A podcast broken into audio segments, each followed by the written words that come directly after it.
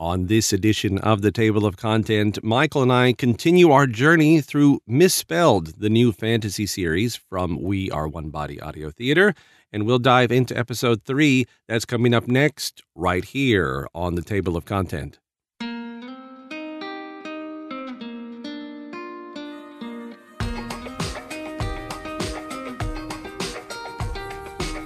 Thank you so much, as always, for tuning in to this episode of the Table of Content.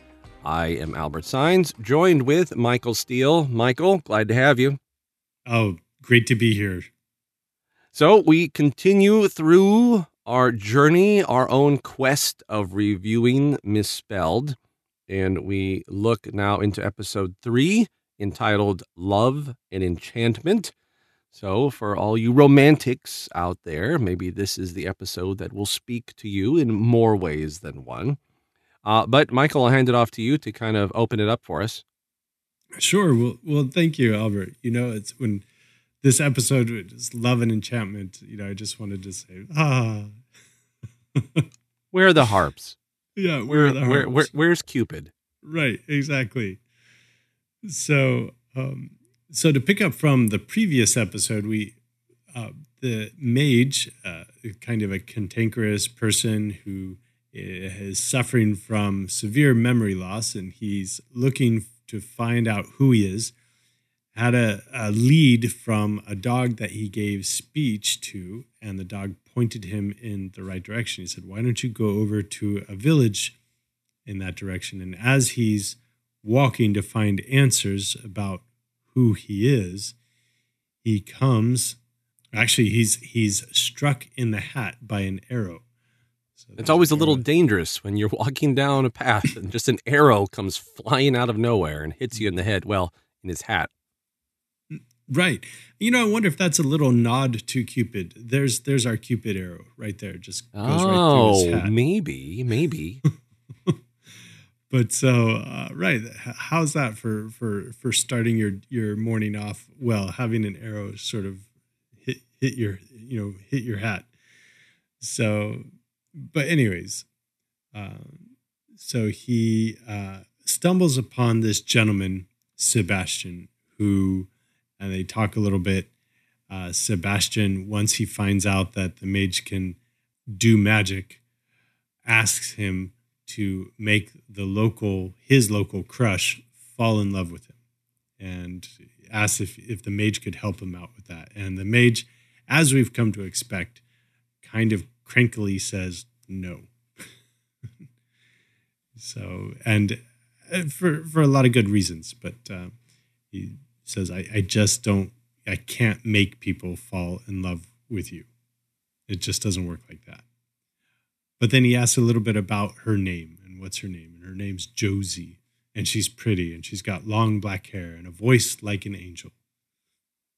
You know, and and we've we've already repeated this a couple of times about the mage, but we continue to find that, as you said, he continues to be cantankerous. He continues to sort of be unwilling to assist outside of his own well selfishness.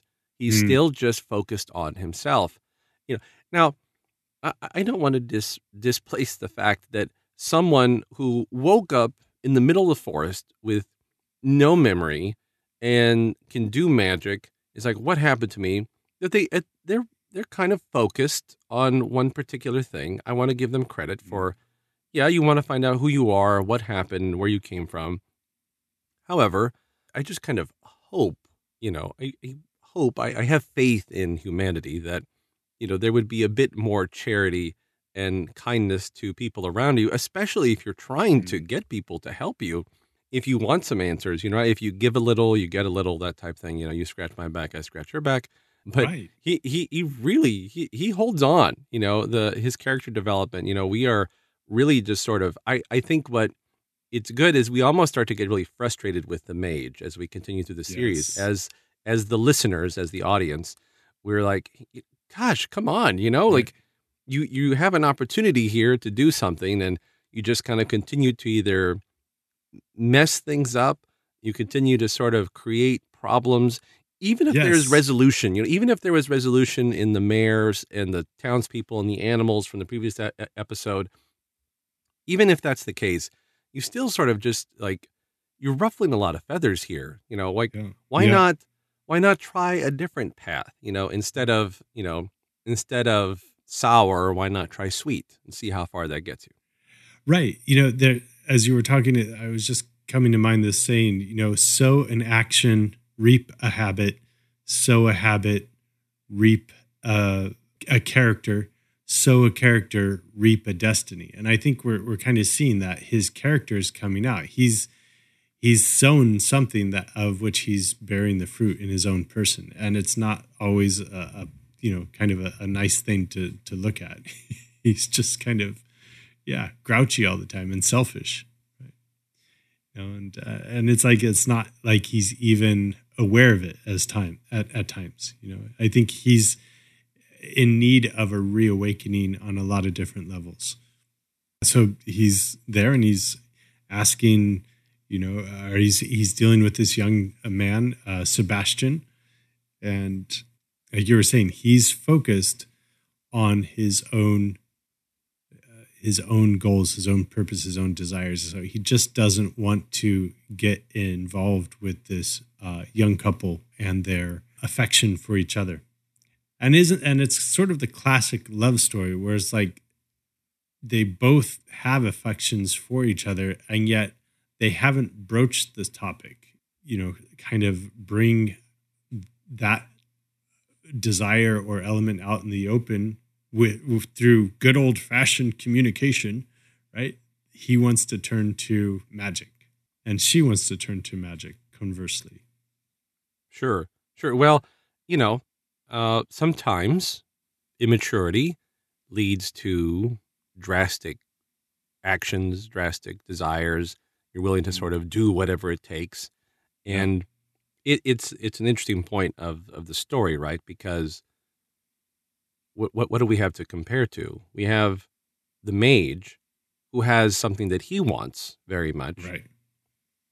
and he seems to be willing to do whatever it takes to a certain extent, only if it helps him, of course. Yep. You know, well, I'll make all the animals talk, as we saw in episode two, you know? Yep. And it sort of has led him on a path because the dog sort of said, hey, go find the witch in the forest on the chicken leg house. Mm. And now we are, you know, confronted with these two young people, uh, and, and, and we're going to meet Josie here in, in, a, in a quick second. Uh, but these two young people who are in love with each other, and they're finally at the point where they're like, well, I'll do whatever it takes. And again, we have this point of, did you consider what's going to happen from the thing that you want done? Or are you Right. more concerned with just yourself, right? Because I don't think the mage really concerned himself with, well, what's going to happen when I make all the animals talk? nope. So we have Sebastian, and we're introduced to Josie. So let me bring her into the story, right? So Josie is talking to the cat, the sort of Puss in Boots character, and uh, you know she's going on and on about Sebastian, and the cat's sort of like humoring her, and then the mage comes in and you know says, "Oh, you know, mage, you know, good to see you," and "Oh, it's you," and this and that. And they have their conversation. Then Josie sort of starts saying, you know, after the cat and the mage have their conversation, Josie's saying, "Oh." So you're the mage, and you know I I'd like to make a wish. He's like, uh, he says, I'm not a genie, you know. He says, well, I just want you to help me fall in love with, you know, I want to fall in love with this, with this other guy, Sebastian. He's like, Yeah. no, no, I'm not, I'm not doing this. You know, I'm, I'm just, I'm not going to do this. But the consequences are not being considered, right? The consequences are not being considered because eventually, sort of, the mage caves in, right? And says, look, tell you what I'll do. Here's, here's a, here's a flower. It's enchanted now. Give it to Sebastian. Make sure he takes a big whiff of the flower and Mhm. see what happens. And at least he'll sort of be at your beck and call, right? But he's very clear, right, about, you know, I can't make anyone fall in love. You know, I can't sort of force your will in that area. Right. So Josie goes off uh, to go and find Sebastian and give him the flower. The cat and the mage have a bigger conversation. And then Josie returns, and Sebastian is basically just like enthralled and won't leave her alone and is trying so much to impress her. And Josie says, Mage, I asked you to make a man love me, not to make him turn into a fool.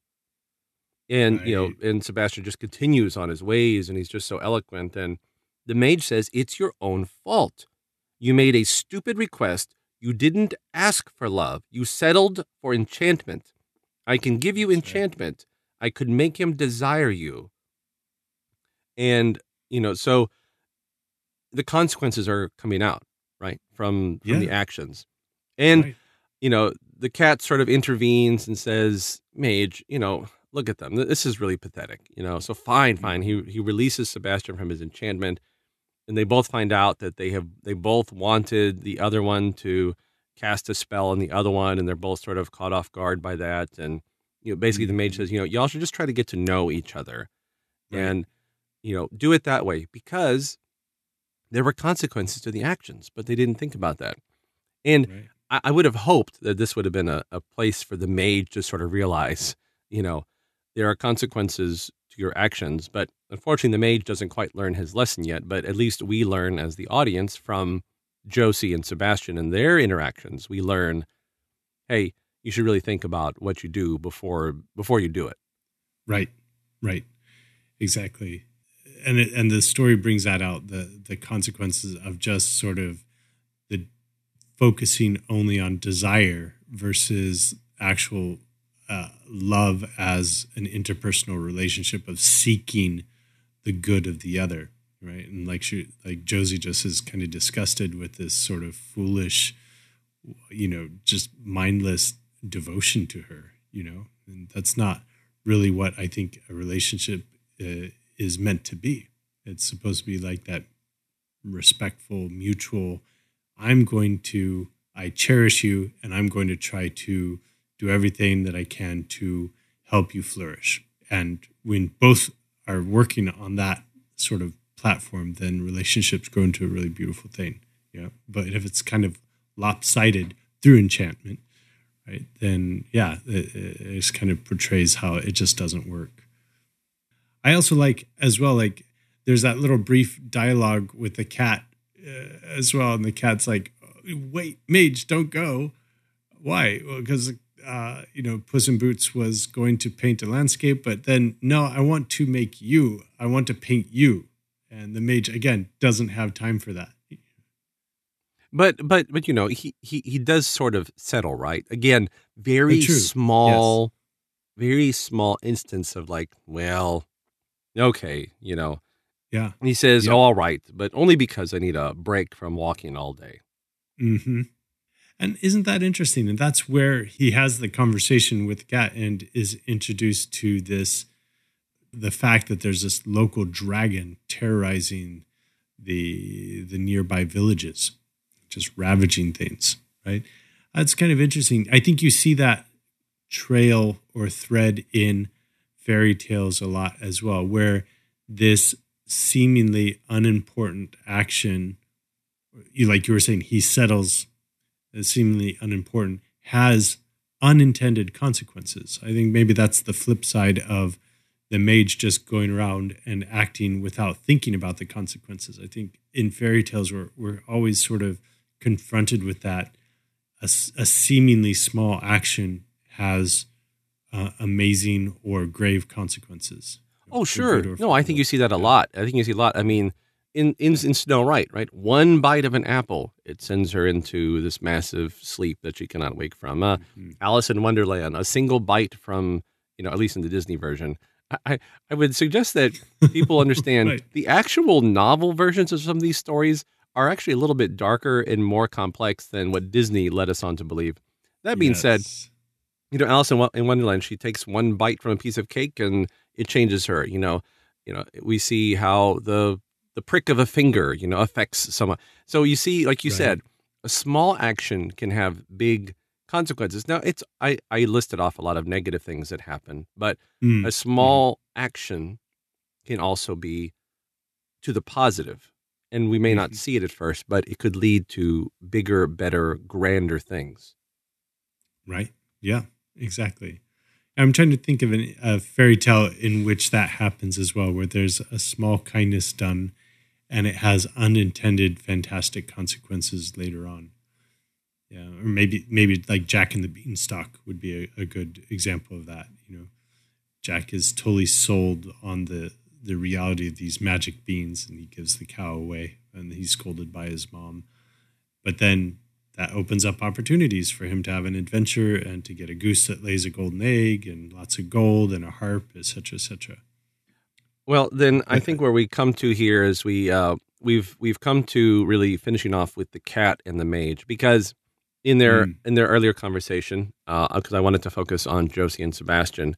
Uh, in the earlier conversation, we the mage finds out from the cat that there's a dragon in the valley, and he becomes very interested. He's like, a dragon, you know? Well, tell me more about the dragon. And and you know, the mage is like, is anyone dealing with the dragon? And cat says, well, the king's council. They're going to come together, discuss what action's appropriate. And you know, the mage's like, well, I don't really do king's councils. And the cat tries to sort of bolster the mage's sort of confidence. He says, it seems to me that a mage of your caliber would be able to overpower such a beast with minimal effort. And the mage is like, well, you know, maybe, you know, but you know, I I do have something else that's more important. And he's, you know, well, your quest. And he's like, yeah, I got to get on with my quest. Uh, and then they they they come to sort of the the ending scene because uh, we already talked about it. But Josie and Sebastian come back together. The mage releases the enchantment, and they go off on their merry way. And the cat mm-hmm. sort of praises the the mage. You've done a good thing you know you, you've done a good thing his act his exact words i think are you i knew you were a benevolent mage at heart and i think mm-hmm. that point of what is in the heart right what is really in the heart because i think sometimes we get kind of caught up in the surface level of character flaws and we're like oh man you know because really we, we are led to believe that the mage is just kind of grumpy selfish cantankerous and he is but yeah. you know what's going on inside of his heart and that then the cat gives us a good cue for the interior of the mage's heart has something going on inside of it that's that's mm-hmm. good at that center point. Um, so I, I, I like that the cat sort of is trying to basically be positive to the mage. Mm-hmm. Right, encouraging, trying to focus on what's good, you know, and kind of turning a blind eye to the fact that he's grumpy and and and kind of self-absorbed. And then we have the sort of finale between the the mage and and the cat. And you know the the cat as we know was working on this painting. And he says okay i'm done. I'm done. I'm done. Because the mage mm-hmm. is getting impatient like he should be you know uh and he comes around and he says well who's that who's that person? Who's that with me? It's like oh i i don't know a companion a, a friend you know and uh, he says you know uh, an apprentice or an assistant. Right. And then the mage is like, an apprentice. Yeah. Yeah, that seems right. That the cat's sort right. of like, well, I didn't mean anything by it. I was just making a painting. And the mage is like, oh, that that that strikes a chord. And so the mage, who doesn't expect anyone to be able to really help him as much as he wants help, you know, he says to the cat, I think you've helped me after all. The cat says a wonderful, wonderful line. He says, Don't sound so surprised. Everybody's capable of helping others, even you, mage. Mm. And then, you know, he finishes up, he goes on his way, and the mage continues on his quest. But I think that's a great way to sort of end that episode because we we're now at the end of episode three. We're almost kind of halfway through this, you know, series of seven episodes. And now we've ended on this note of everybody can help. Mm. Everybody can help. A a cat who's in boots making a painting, who can talk, a mage who's a bit cantankerous. He can help. Everybody can help. And I think that's a very just good nod for everyone, for the audience to really soak that line in. Everybody can help. Doesn't matter right. who you are. Right. Do good where you're planted, right? And I, th- I think we also see that, like you were saying, in the mage now, it's become with that word of encouragement from the cat that the mage has been doing good, but up until now, it's been not intentional. It's been reluctant. It's been with a lot of griping. And so maybe this, again, will sort of mark a turning point for the mage's own uh, sort of journey as well. Like you were saying, there's there there are good things that are happening inside of the mage, and that kind of sets us up for the next episode. Yeah, that's gonna that's gonna take us into episode four. Uh, we continue to follow the mage on his quest, on his journey. We get to see uh, where he is, and my only again, I'm not doing spoilers, but uh, we get to sort of encounter another classic fairy tale, sort of reimagined to a certain extent. Uh, another I- entertaining scene and some other characters pulled in from other stories. Uh, Mm. So, a good episode in episode four coming up. And I'm excited to have all of you as the audience listen. And I'll be excited to talk with uh, Michael uh, looking back at episode four. And then we will continue on from there five, six, and seven. So, with that, uh, Michael, I want to thank you. Uh, always a pleasure to have you on board for the table of content. Oh, likewise, Albert. It's always a joy to be here, and I'm looking forward to future episodes. Ladies and gentlemen, uh, we hope that you have enjoyed this episode of the Table of Content. Uh, we continue to provide these Table of Contents as a way to open up this story, this misspelled series by We Are One Body Audio Theater. I hope that you will continue to listen to the series and continue to follow along on this these special editions of the Table of Content, if you will. And until the next time, as always, be good, stay safe, peace.